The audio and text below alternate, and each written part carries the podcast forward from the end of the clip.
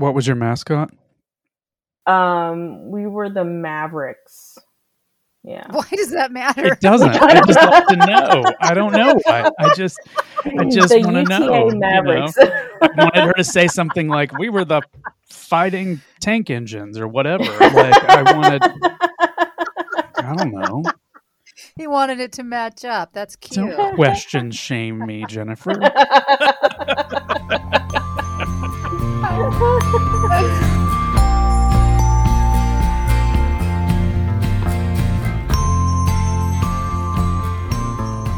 I don't know. Do we consider this our first episode or second episode? It's our first guest of season two. It's episode. Episode. You shouldn't drink so much before the podcast. I seriously, it's all that Bailey's I have in my coffee here. Bailey's. Uh, speaking of Bailey's and drunk Irish people, I have I'm some here. gifts for you. For me? Um, yeah, and I feel bad because I like. There's a couple things I've gotten that I leaned into the like the Irish thing. the Irish thing, but it they were adorable. I was like, well, I- we are adorable. We're an adorable people. What's the quote? God created uh, alcohol so Irish people wouldn't rule the world because we're the best. that reminds me of uh, why do oh, how does it go? Why do why do people in Mississippi love Alabama so much? Why? Because they don't have to be last at anything. It means like the the people. Let me try that again. Wait. Why do people in Mississippi love Alabama so much? Why? Because Alabama. I don't I think you mean it. the opposite. Like, Because isn't Mississippi always last? oh, is it? Oh, I like why does Al- why do people in Alabama? It's basically because you know that way there's always someone to come in after them. That was a really good joke. That was great. That's you really nailed that. I do this for a living. we love you, Mississippi. We love you, Alabama. We st- we still don't know how to start this, do we? We, we don't know how to start the damn episodes. We're gonna have to have take a class. we are as equally awkward at this as we are like talking to new people at parties. Oh yeah. I don't think that my days of going to parties, I think they're dead. Those days are dead. Mhm, I, I mhm. don't want to go to a party ever again. I don't want to. I get very tired and I'm going to get so, so sleepy that I'm just going to have to go Mhm. home. I can't do it Mhm. anymore. Yeah. I don't think I was ever as good at parties as I thought I was because I'm pretty sure I was always the one that was like, "Did you hear they found a body?" Or like like Yeah. you know, if somebody's trying to to start where did you go to school? UT. We have the body farm. Do you know about the body farm? Like I always was talking about something morbid and Oh yeah, I used to. I actually overheard somebody once talking about me, going, "Oh, Jen McGoldrick is always um, talking about where people died," and this was in high school. Mhm. Nobody in my life significant had passed away yet, but I was talking about dead people in town Oh yeah. all the time. you know, my friend that I I had lunch with last week, you know, I had mentioned to you that she had some pretty major health things. I don't want to share those without, you know, her her permission, but she was talking about how she basically survived a near death experience and how her friends feel that it's a thing that she needed to get beyond or get past. Or in their mind they're like well why are you still carrying this with you or struggling? Because you made it. You should be celebrating every day. You should be. And i was like yeah maybe you should. But they don't realize that saying that to you just makes you feel guilty for not doing those things. But i think it is that people have to realize that grief and trauma they change you. It's not a thing you get over. I think i've said this in the podcast before. I kept waiting for like the first year after my mom died and then my brother dies and then i was like okay how long is it going to be before i'm back to normal? And now here i am Never. how many years out and i'm like oh this is normal for me this is the Yeah. new normal Something that is not new necessarily, but I've been has been on my mind lately is the physical impact that grief has had on my life. Mhm. um, I still struggle with trying to not be so physically wounded by it. I would liken it to like if you've ever been around like heavy machinery and then when it gets turned off you still hear the roar but you've gotten used to it so you don't notice it until the roar is gone actually it's not gone. No. I've just grown accustomed to I've accepted it for what it is and I know it's always there and it's always going to be a part of me and Always and forever. All right. Well, I think we should at this point we've stumbled through this introduction enough that we should get to this guest. How how do you feel about that? Let's do it. Today's guest is an engineer who comes to us from the state of Texas. While studying for her bachelor's degree in mechanical engineering at the University of Texas Arlington, she was part of a collegiate design competition put on by the Society of Automotive Engineers that built open wheeled race cars from scratch. She competed against other universities around the world, and she has two first place wins under her belt. She was also the first female engineer ever hired at Toyota Racing Development. She's a lover of snow skiing, volleyball, and is a whiskey collector. At home, she has a border collie blue heeler named Finn and a kitten named Matilda. She is also an outstanding cook and baker. Please welcome to the show, Michelle Hsia.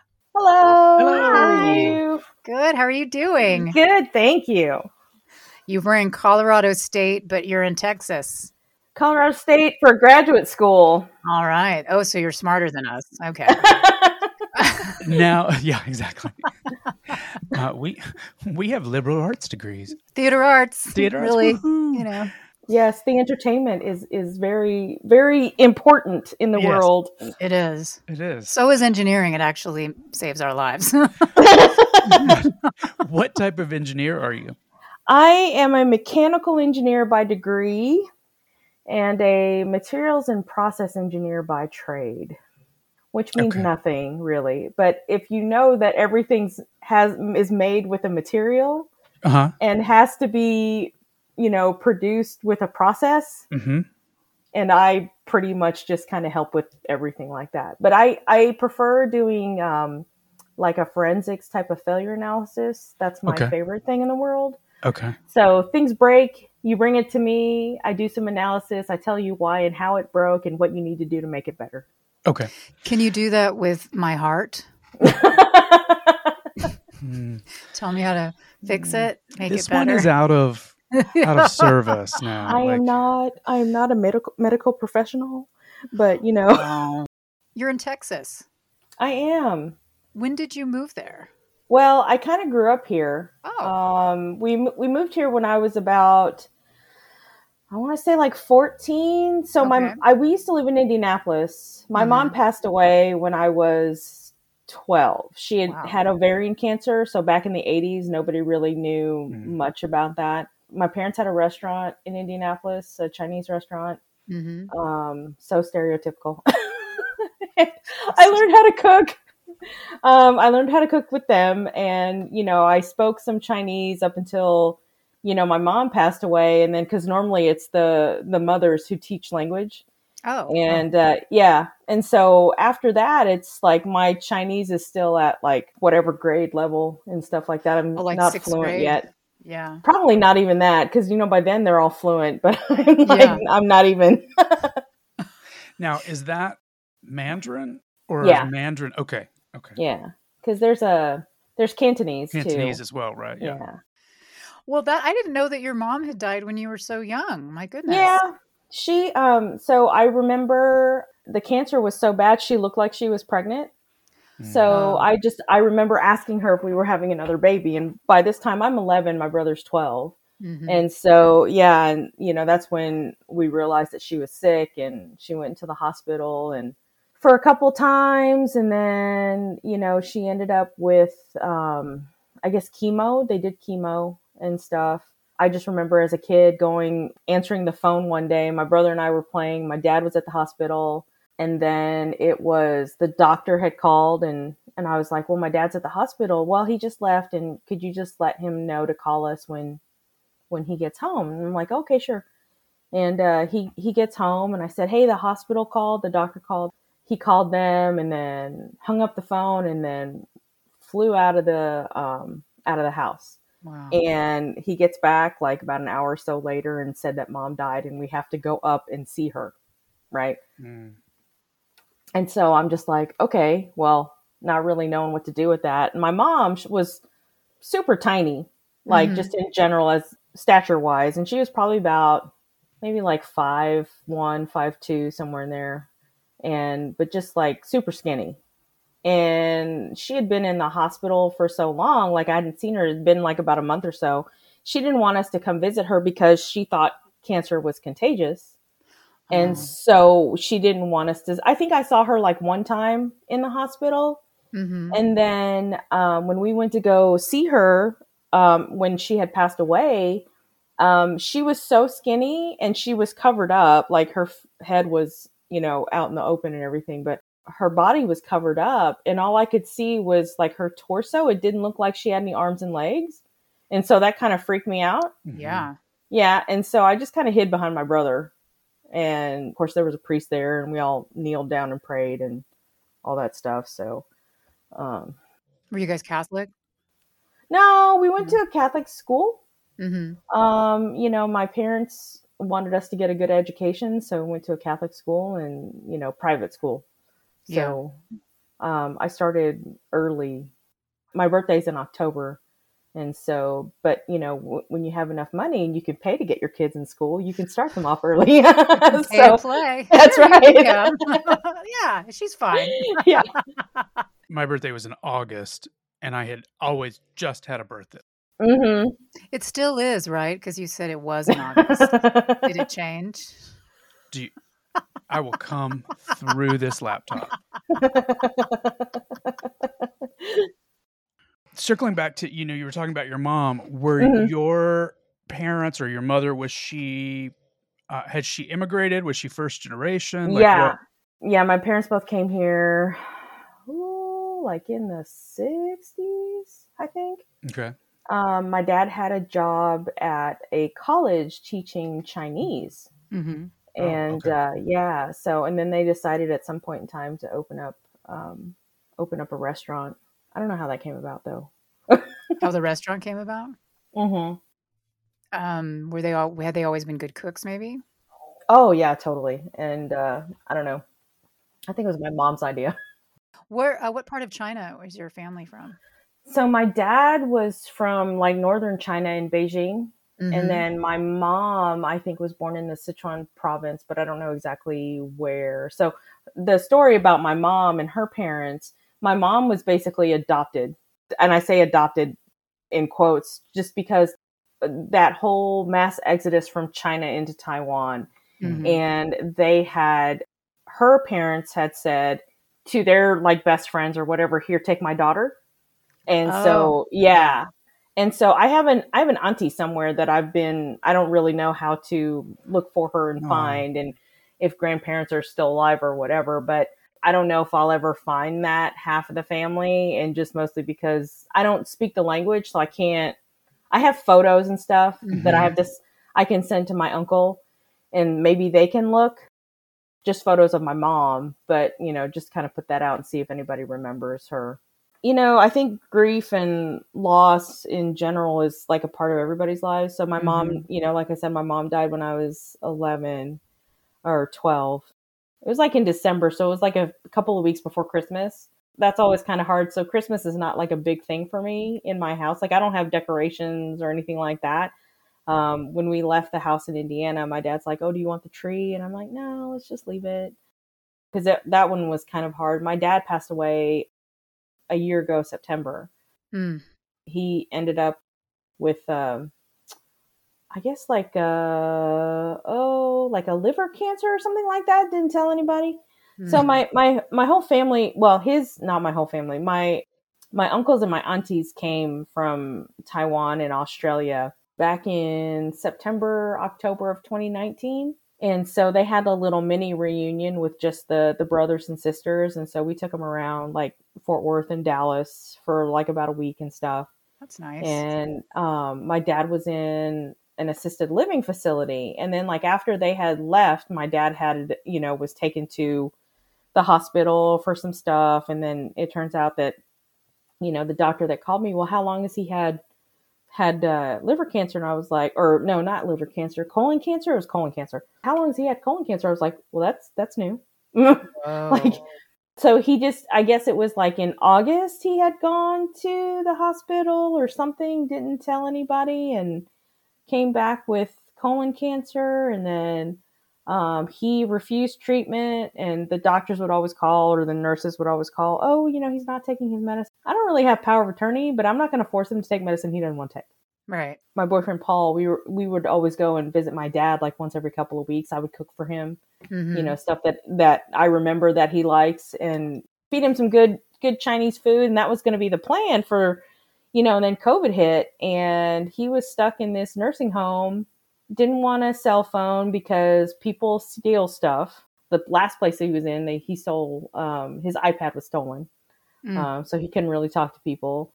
Paul had bought him some some new sweatpants and sweatshirts and stuff because Dad liked to keep warm. And he went back like a few days later to go pick stuff up after he was taken to the hospital, and everything except for like maybe like a pair of pants because he had bought some shoes too for my dad. Everything was taken out of his room, and I'm like, well, okay, that's just shitty, but Oh, you know, yeah. yeah. So he was there in Texas. He was in a Yeah. nursing home Okay. So yeah, it was just it was totally random the stuff that they would take. So he was stuck in a you know in a nursing home for almost a year without uh, Mm. anybody really coming to see him. And every time you know he would call me or I would call him, I would have to call the main line, get to the nursing station, and just basically because he didn't want to wear hearing aids either. So anytime he would call me when he was not, and I would be at work. And uh, I have to walk outside because I'm screaming at him because he would he, he was hard of hearing. Yeah. And so, and then I'd have to go outside because, you know, you're in an office space and everything's pretty quiet. You don't want to sit there and go, oh my God, you know, Dad, can you hear me? My dad is deaf, and basically, and it's like it's my fault that he can't hear me. right. He gets angry toward me, and he'll be like, "I can't hear you," and I'm like, "I'm in a store. I cannot talk any louder than I am right now. I can't be any louder." right. I, I taught my dad to text um, before he had gone into any kind of assisted living, nursing home, whatever. And I taught him how to text because it was so hard to just try and talk to him on the Mhm. phone Mhm. because, you know, it just always sounded like I was yelling at my dad and I'm just waiting for people to go, why are you so mean to your dad? so, you know, like, Yeah, I was that way with my mom. And I'd shout at the phone, even though she'd had a hearing aid in. yeah. I don't want to jump into your story, but did he die of COVID eventually? No, he didn't. He didn't end up having COVID. Um, I guess it just the cancer Hmm. just got to him because it spread to his liver, I think. Mhm. And so, because he didn't have COVID, I was actually able to see him and say goodbye to him in the hospital. Okay. It was so fast what had happened because I put him on hospice because the people that I knew that were on hospice were on hospice for like weeks or months. Mhm. And I actually had to go out of town for work. So I was like, Saturday, you know, I saw him, signed over papers to put him in hospice, and he got transferred back to the nursing home. I had driven down Sunday to where I was supposed to be for work, like about four hours away. And Monday morning, um, before my alarm, somebody called me and you know said my dad had passed. And it was from the hospice people. It wasn't from the nursing home people. The nursing home people were just really bad at communication. Yeah. dad was going to be cremated but i didn't even have a chance to look to see like who i was going to pick for that. And so the the lady on the phone helped me figure she's Mhm. like well these people are really great. And i'm like okay great. So she called them for me. And then you know i texted the people that i was supposed to be meeting that morning. So this was like at six o'clock in the morning. Texted the people. I got online and emailed my management saying hey you know my dad just died. I'm gonna head back home. It was kind of weird because you know i didn't really have a great relationship with my dad um, even growing up. And especially like after my mom passed away right? So this is you know something where it's just like growing up you know i would miss my mom and would cry and my dad's like oh you don't need to cry you know Mm. stop crying not that he was over it either it was just he's probably didn't want to have a reminder Mhm. of being sad and he was it was weird because he was always the person about oh you have to think positive you have to think positive and he never really did that and so it was just, I'm like, okay, but Oh, that's amazing. you know, do as I say, not as I do. Yeah. Um, because he was, you know, his late in life, he decided to be a chiropractor, and he was helping out a lot of people. He's he was learning how to do acupuncture, acupressure, and stuff like that.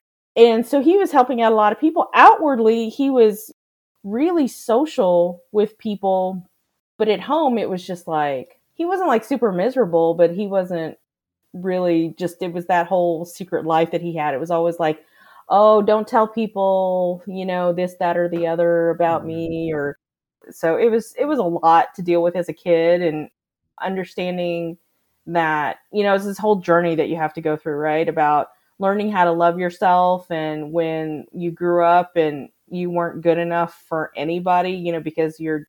I grew up thinking my mom went away because I was a bad kid because my dad would Mm. always tell me he was not really just like a nice person. Like we would the whole paddling thing when we were growing up, my brother and I. Mm. And so it was just like being afraid of your dad. And it was also one of those things too where it was like I lived at home basically until I was oh god, late 20s, hmm something like that. I went off to grad school. I started off at the Colorado School of Mines first. And um, dude, I was miserable. I was crying all the time because I missed my dad, you know, because he was the only person I ever had roommates growing up. And so my brother went off to the Navy and he was doing other things. I went off to grad school and I was just miserable. Called my dad every day, just crying. Want to come home, you know, all the stuff. And, but I knew that grad school was something that I wanted to do. And like a few months down the line, I was talking to one of my mentors and he went to, I did race cars in college. So I was talking to one of my mentors and he was, he was going to come up and give like a lecture. And so I got to see Colorado State and their campus and everything and decided to make the switch there like a few, few years later. hmm That's how I ended up at Colorado State. But, you know, and after I left Texas, it was weird. I didn't think I was ever going to move back because I'd moved a lot of different places. You know, I was in LA for about, LA area for about three years hmm go work at Toyota Racing Development down in Orange County. So um, that's how I made it to LA. I didn't really take care of him. You know, I provided for him financially. Once I started going different places, I would send money home. When I started contracting as an engineer and I started making more money than usual, and then I would, you know, end up paying all of his bills and putting money in his account for like groceries and stuff like that. Oh, so you were financially supporting your dad. Oh yeah. And so it was just one of those things that I just got used to doing because I couldn't Right. actually take care of him myself. I don't know if I just didn't have the patience because you know you don't like when you're with your parents and you're with somebody else's parents, it's like a whole different kind of patience. Mhm. Yeah. oh my god, I cannot teach you how to use this iPhone. But here, let me get my friend to come over and teach you how to use this iPhone. They Well, have that's more patience than me. Yeah. yeah. Yeah, Yeah. absolutely. We talk about this often on the on this show that the relationship that you have with the person that dies really does dictate how you grieve for that person. hmm And so how has it been for you since he's died? it's you know it's hard sometimes and um other times it's just like like i said you know i didn't really have a i had a better relationship with my mother so i missed her there are days where i'm just like not like a lot recently but most of the sometimes when i'm just like blubbering i miss my mother so much. Mm. And there are days when i'm like that with my dad but not as much. You know i'll think of my dad and i'll just be like oh you know this is how my dad i made some soup the other day like how my dad made it and stuff like that with a little few tweaks and i'm like oh it tastes just like dad's i'm good.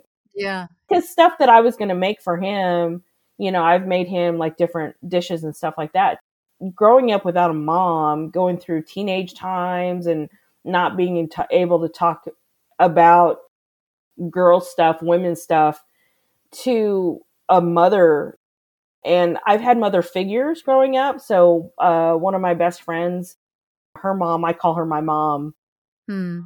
because I've just known her for so long and she's she's really good role model and stuff like that. And so it's one of those things, but it's it's different, right? Because it's not your I guess blood relative, blood family. Right.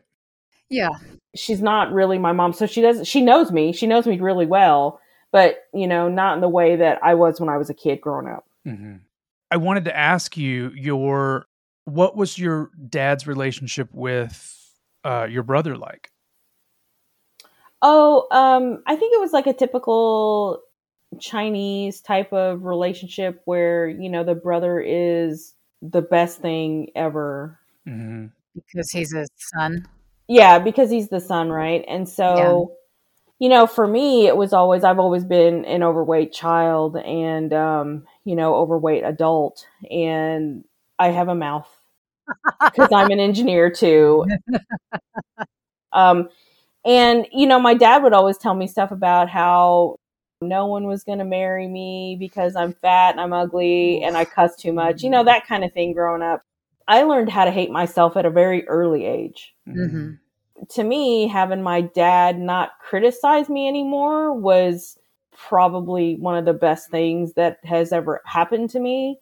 You know, my mom wasn't really like that. So my brother was like, could basically do no wrong. But I always wanted to hang out with my brother, and he didn't really like that either, like in high school and stuff. But um, it was a different kind of relationship. But we were poor growing up because, you know, after we moved to Texas, we didn't have a restaurant here.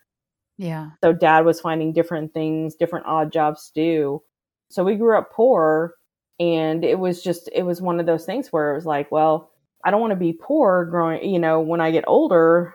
I always liked school. My brother was never really good at school. You know, I got praise for getting good grades, hmm right? Right. But really nothing else. So I liked hanging out at my friends' houses more than I liked hanging out at my house when I was growing up. hmm Sure. Yeah. It wasn't like my dad was physically abusive, he was just very emotionally abusive. Yes. Which is also very devastating Mm-hmm. when you're trying to, as you get older and trying Yeah. to, the self love and that kind of Well, stuff. yeah, your lot formative to get over. years. Absolutely. Mm-hmm.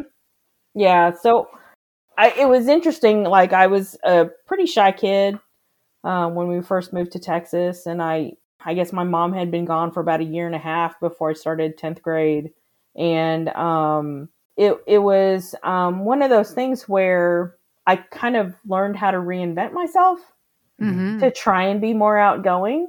But there's still like a lot of trauma there, right? Because I'm I'm not the kid whose mom died.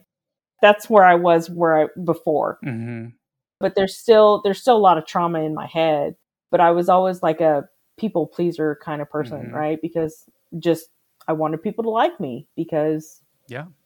my own dad really didn't i mean he loved me the best way he knew how right Right. but that's going through a lot of therapy learning that he loved me the best way he knew how That's a really long road to get to that. That's tough. Mhm. That's I commend you for that because that's that I've been there myself, but mm-hmm.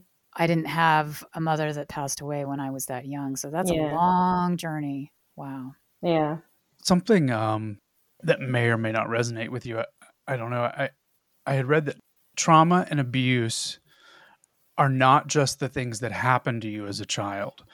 It's also the things that didn't happen to you Mm. mm-hmm.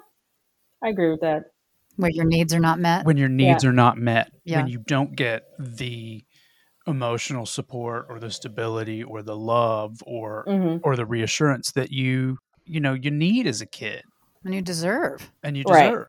You know, living in the United States, the outlook maybe on child rearing is different. Was that something that came into play at all? Um, you know, I'm not really sure. Um, I feel like, you know, with all the the counseling that I've been through, it's just more. My dad was supposed to keep me safe, right, Yeah. or make me feel safe, Mhm. which is something that I never, I never got, right. So, funny story when they had the restaurant and they were first starting up, and I was probably, I don't know, like maybe like two or three. It, it was something where I could get out of my own bed and open the door. and uh, the story that was told to me when I was a kid is that because I know I have abandonment issues and partly because my mom passed away, but I think part of it too at the beginning was they came home late at night, right? They would come home, put us to bed, and then go back to the restaurant. They would leave us at the apartment or the house or whatever by ourselves. We were like two or Yeah. three or three or four, somewhere in there Ooh, my brother, of course, slept through everything. Apparently, one night they came home. I was standing outside. I think we were in an apartment at the time, from the story that I was told. I was standing outside on the porch, bawling my eyes out when they came home. Aw. So yeah, that that was probably my first abandonment thing when I was a kid. But you know, and then my mom dying and stuff. I think the culture Mhm. and maybe more so the generation at the time, right? Because even I think so. I was born in '71. Mhm. When was the hippie age? Like the '60s or '70s? 60s, yeah, late, late 60s. 60s. Yeah. even so, right? Like the the Chinese people were just very they're very stoic and Mhm. you know, not and I think the moms are different, right? But the dads are very much like don't show any emotion. Mhm. You've got to provide for your family, which I think is just all around the world, right? Right. Right. I think with the addition of my mom passing away added more trauma to that. Trauma on top of trauma, right? The generational trauma. That's Yeah. a real thing. Yeah. Absolutely. Yeah. Well, and then also because what I'm hearing is that it's it's cultural, but it's also the gender roles are a very Mm-hmm. specific way culturally.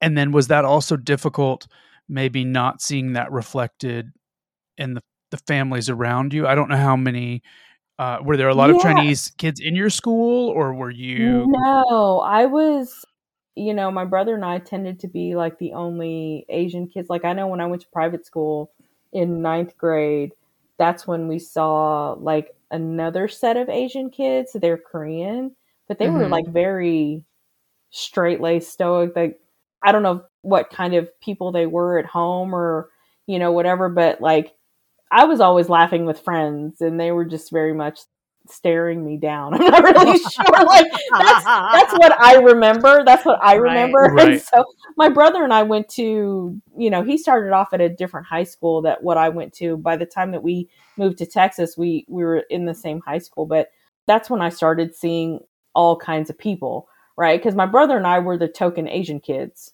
Mhm. There was I remember one school that I went to, there was one African American kid and he was the only one in private school. I grew up in corn-fed Indiana, right? Yeah. Mm.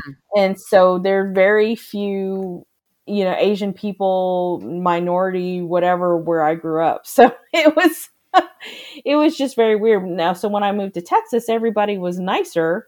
Not to say Right. that, you know, the people that I grew up with weren't very nice. I just didn't really go over to their houses very much. Mhm. I remember one kid that I hung out with in like elementary school, and she was kind of mean. She was she was a minority. I don't know. If she, I think she was like maybe like Filipino or something. I don't really remember, but she was not nice. Before we had left Indiana, she had called me like when we were older and we didn't see each other anymore. I guess I don't know how she remembered the phone number. Maybe she wrote it down. But she called me one time and she's like, "Hey, this is you know whoever," and I was like, "Oh, hey, how are you?" And she's like, "Are you still fat?" what? Yeah, totally. I just hung up the phone. I was probably like, I think I want to say like my mom had passed away already. And this was like in between mom passing away and us moving. So somewhere within that two year time period. But I was like, what a fucking bitch. you know, like, yeah, like yeah, seriously. still a bit- Yeah, exactly. Wow. yeah.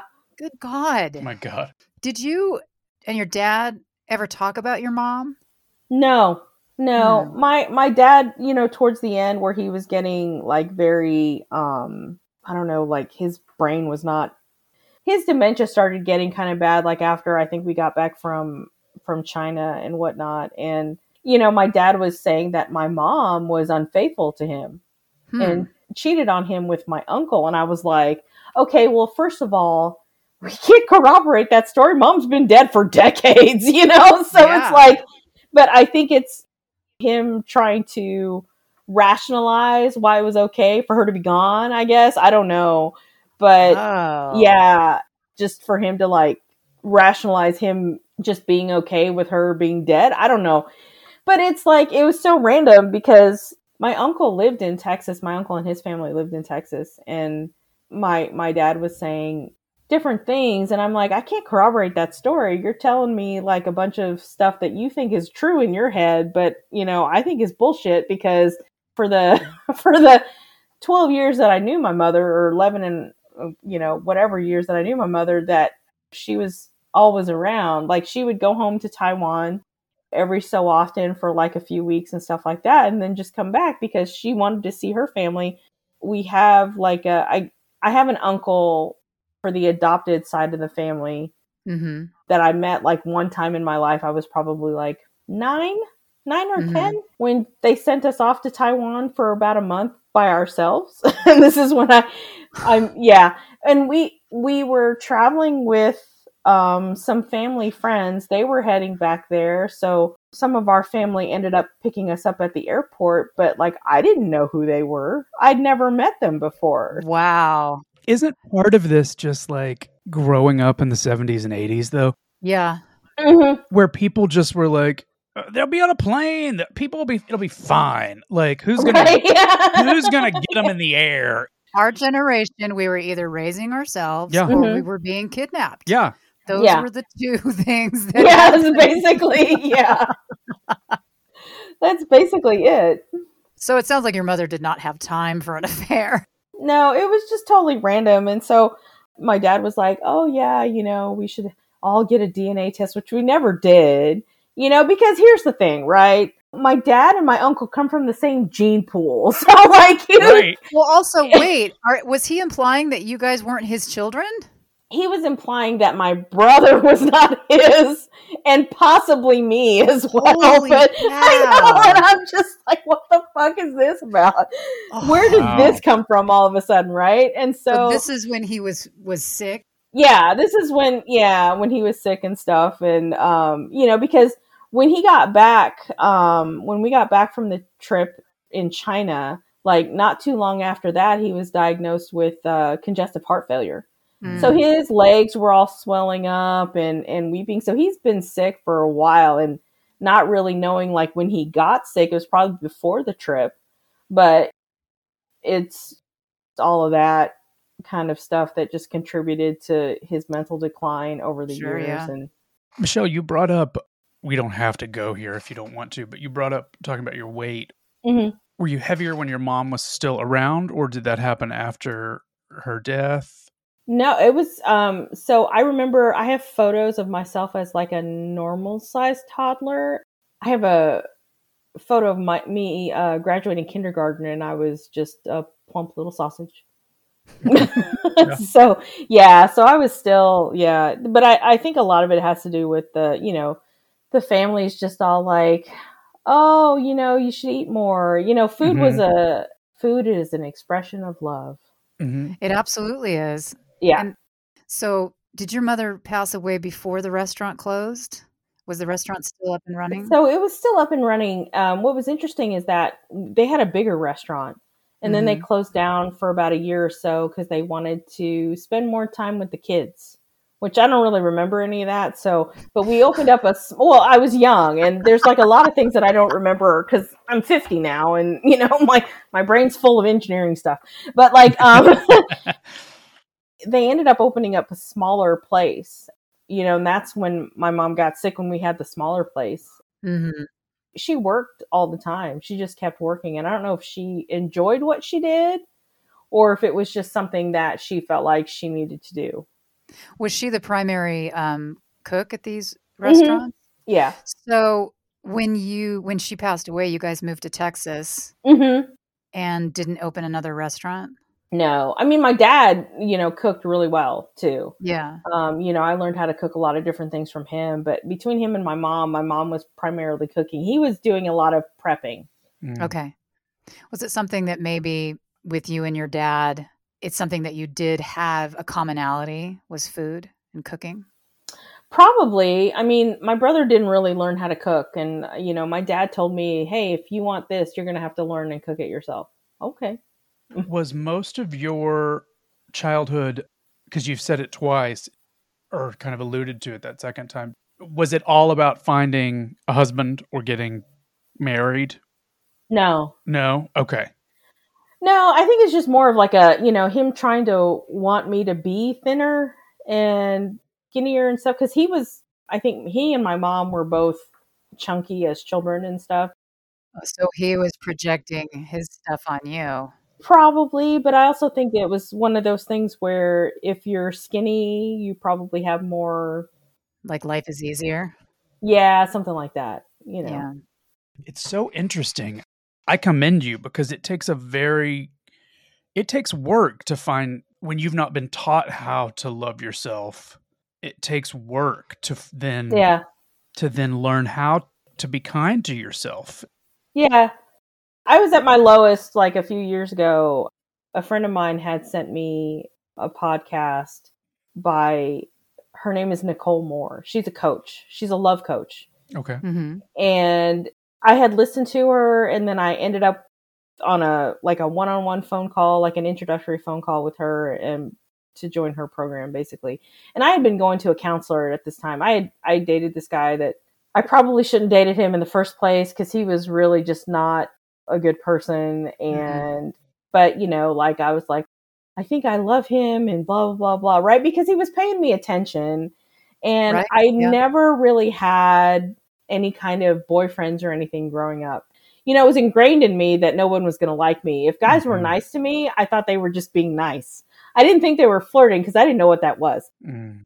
You know, it was one of those things. So when he started, you know, paying me some attention and we broke up, it was terrible on me. Like I was so stressed out. I'm a stressed not eater. I lost about 40 pounds. Whoa. And so I was I was probably like in a medium, which I'd never been in my whole entire life unless I was like a child. You know, mentally I was like, oh my God, I'm still fat. I still need to lose more weight, you know, this, that, and the other, blah, blah, blah, blah. Right.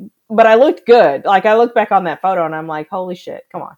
That's when I started going to just regular counseling, right? So I've been going to counseling for a couple of years before I found Nicole she had this uh, this program.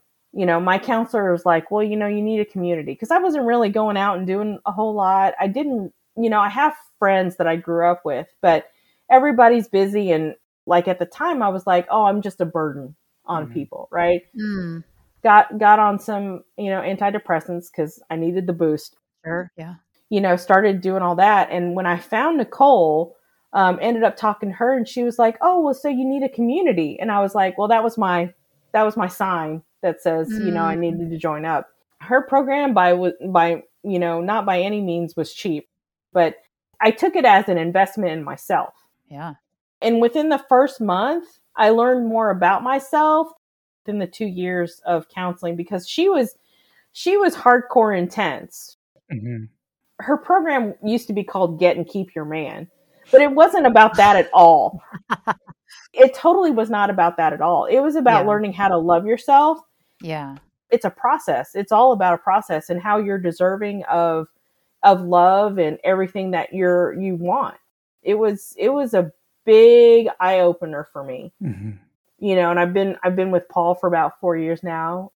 You know, we have our issues like most couples do, but it's just one of those things where you just kind of learn like people will talk about things. It to me it was more like um, when I first got into that relationship with that guy. You know, it was like, oh, you get into an argument and people are going to leave you. You know, mm-hmm. if you get mad at people, they're going to get mad at you and they're going to leave you because that's how the only thing that I knew growing right. up. You know, you can't share your emotions because, but I've always shared my emotions. It just, do I overshare? Probably. Do I care? Not necessarily. But, you know, like, it's just it, but it's just one of those things where you kind of if you don't know how to love yourself and there's nobody to teach you how to do it you keep repeating the same patterns and mm-hmm. you don't know how to break out of that and nicole taught me how to do that or even that you're you're the impetus for those things like i think that yeah. was, for me it was eye-opening to realize oh i'm creating that like one way or the other whether it's the the type of person that i'm getting involved with mm-hmm. what you were just saying. If you've not had stability, if you don't come from a stable thing, right. and then you get some semblance of stability, that's terrifying that you're going to lose it all the oh, time. Oh, yeah. Yeah, that's going to be my next question is like, you're describing this and i have like anxiety as you're describing this because first of all you're describing like myself as a Mhm, child yeah. too Yeah. i'm like oh my god we're the same person and what you did and it sounds like it was kind of an aggressive approach which just Mhm. sounded like what you needed that takes Yeah. a lot of guts it was it was a year long program. yeah I started the program before I was actually, I think I had started back up to work and I was still like, still hadn't really made like a lot of money Mhm. at the time. What I did was, is that I paid off enough on my credit card every month that I could charge the next month. Mhm. And I kept doing that because the program was a, a whole year. hmm We had two retreats. So we were out in um, San Diego for a couple of, couple of times.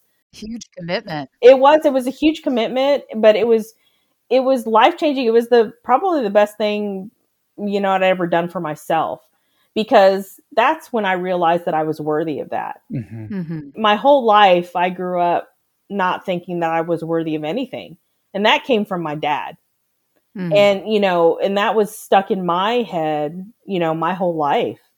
And i was in my 40s before i realized that that wasn't the case. Hmm yeah. Dad was dad loved me the only way that he knew how.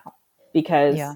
for him it was like you got to be skinny in order to get the best things in life. You've Right. got to be you know this that and the other in order to to do all the good things. Where i was paying for him for all of his bills for like the last decade or so of his life wow so I never had those difficulties that he was thinking that I was going to get, but I Mhm.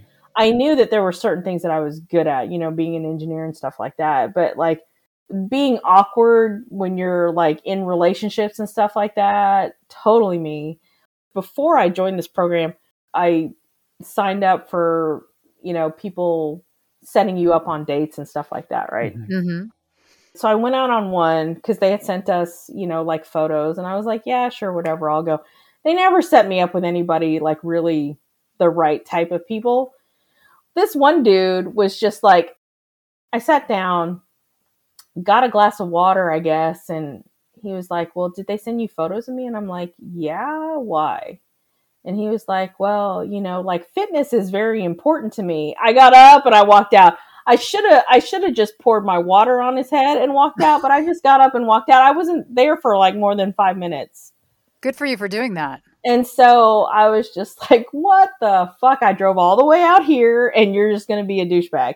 And when somebody says something that's implying like fitness is very important to me okay Mhm. so you can't be in a relationship with me because you're already in a relationship with the gym you're right. Yeah. so enjoy that and i hope it keeps Yeah. you warm at night Yeah. that's a long road for him too Fuck off. Yeah. yeah Exactly. was this like a matchmaking service is that what Yeah, Yeah. something. you know yeah. i think about those and i've sometimes i've looked at that and then i always think of of mad tv and that lowered expectations Mm. like sketch where they would do the video thing and it would be like oh yeah, you know, yeah. she'd be, you know and the song was like lowered expectations It was like- two like chubby people holding hands on the beach and then the guy scratches his butt We're always trying to put out our best. What's that Chris Rock has is like you're not you're not presenting yourself. You're presenting your representative Mhm. the 1st Mhm. time, and then you Mhm. know slowly like the real you starts to come in. And I mean like personality. I'm not talking Right. about your looks. Although we do try to like look our best. And then I mean I've been married almost 25 years, and believe me, you don't care much anymore about the looks. But you've been with Paul for four years, and yeah. you guys have reached an understanding. Yeah. well, you know, and I work from home primarily now too, so it's Right. nice to be able to just roll out of bed, take my dog out for a walk, and then come back, make some tea, and get online. Yeah. so yeah. Your body positivity that you're talking about too like I, I think that is a i was saying this to my neighbor the other day it's like and i'm not downplaying like alcoholism or addiction issues but i think that self-loathing is an addiction you know i think that we Mm. we get into that that mindset my therapist pointed out that like you say things about yourself that you would never say about your your best friend, friend. your friends you would Yeah. You would you're the type of person that would never say that about your friends so why do you say it about about yourself. But it's also learning, it's finding that way. I, and I wish I had done it so much younger where I'm able to go, yes, my body, like I've had issues, like I've had surgeries and I've got scars and I've had these things. But every day I wake up and my body carries me around and it helps me complete these tasks. And Mm-hmm. And it's getting you through a pandemic. That's my thing. I'm like, it is getting yeah. you through a pandemic. Yeah. like, I just look back at the things I did to abuse myself because I thought I needed to fit into what either someone was telling me I needed to fit into or what I thought I needed to fit into. And yep. that I would be worthy if once I got to that point or once yeah. I accomplished that. Mm-hmm. And I don't know. It's just, it's great seeing you know, I know that it's a daily. The reason I said it's like an addiction because it's a daily choice to get up and love yourself. But yeah, I think it's so great of that you've gotten to that place or making your. You know, I don't know if any of us ever get to that place fully, but if we're right, you're making progress to that.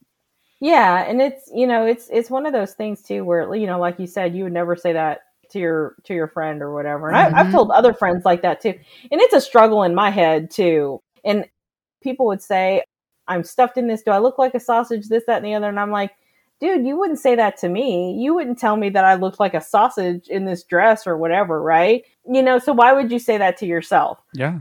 I have to tell myself that I'm my own best friend. Mm-hmm. You know, because before, because my my my head just tells me differently. My brain says different things to me at any one point in time because the way that I was raised. Yep. Right. And so just, you know, this whole kindness movement that should be where people just like be kind because you don't know what anybody's going through that day. That's right. But it, it really just should, you know, be like just be kind just in general, no mm-hmm. matter what anyone's going through. Mm-hmm. My main thing right now is I'm looking to start a nonprofit. Oh. For for girls. And I want I want to, you know, help them get into like trades. Hmm. You know, for kids who don't really like school, cool. right? right? And I'm just at this point where I'm sick of corporate life and I just want to give back.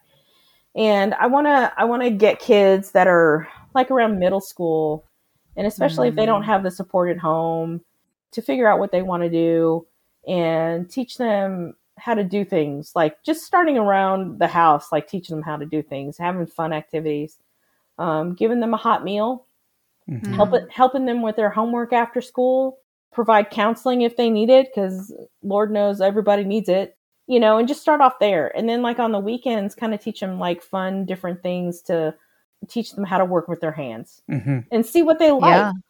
And if some of them want to go to engineering school, we can provide, you know, some sort of way for them to find a college that they want to go to. But if they don't and they want to stay in trades, you know, as an automotive tech or a airplane tech or mm-hmm. yeah. electrician or you know anything really just to teach them how to do that and get them scholarships for whatever school that they want to go to whatever trade school they want to go to that's fantastic um, we always ask what you're grateful for honestly i i think i'm grateful for everything you know everything that really just all the all the people that I've met, all you know, even my mom passing away. There's this um, saying in Chinese. It's you know, it's like, how lucky are you? How lucky are you that your mom passed away when you did, when she did, because of everything that happened to you afterwards. Basically, mm-hmm. it's it's hun fu. Uh, hun is like very. Fu mm-hmm. is like lucky. So hun mm-hmm. fu. Hmm. I like that. I learned something. I love it.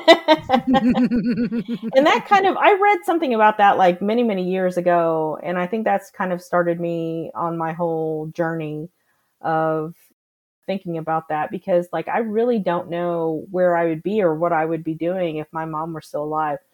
We, mm. we would probably still be in Indiana or somewhere there, you mm-hmm. know, like because because my mom passed away, right? We moved to Texas because my uncle and his family lived down here. Um, if it wasn't for us moving down here, I wouldn't have had the opportunities that I've had my entire life. I went to school down here, met all these great people, played with race cars in college, worked at all the different places that I have worked um, that made me the person I am today, with friends leading me to like different ways of thinking, different spiritual um, ways of thinking as well. Healing, you know, meeting people who helped me learn how to heal, even those generational, you know, wounds and stuff like that. And and really, I think just everything just led me to to who I am today, and mm-hmm. even even the parts that I didn't really like growing up. Yeah. Um, you know, just grateful for everything, really.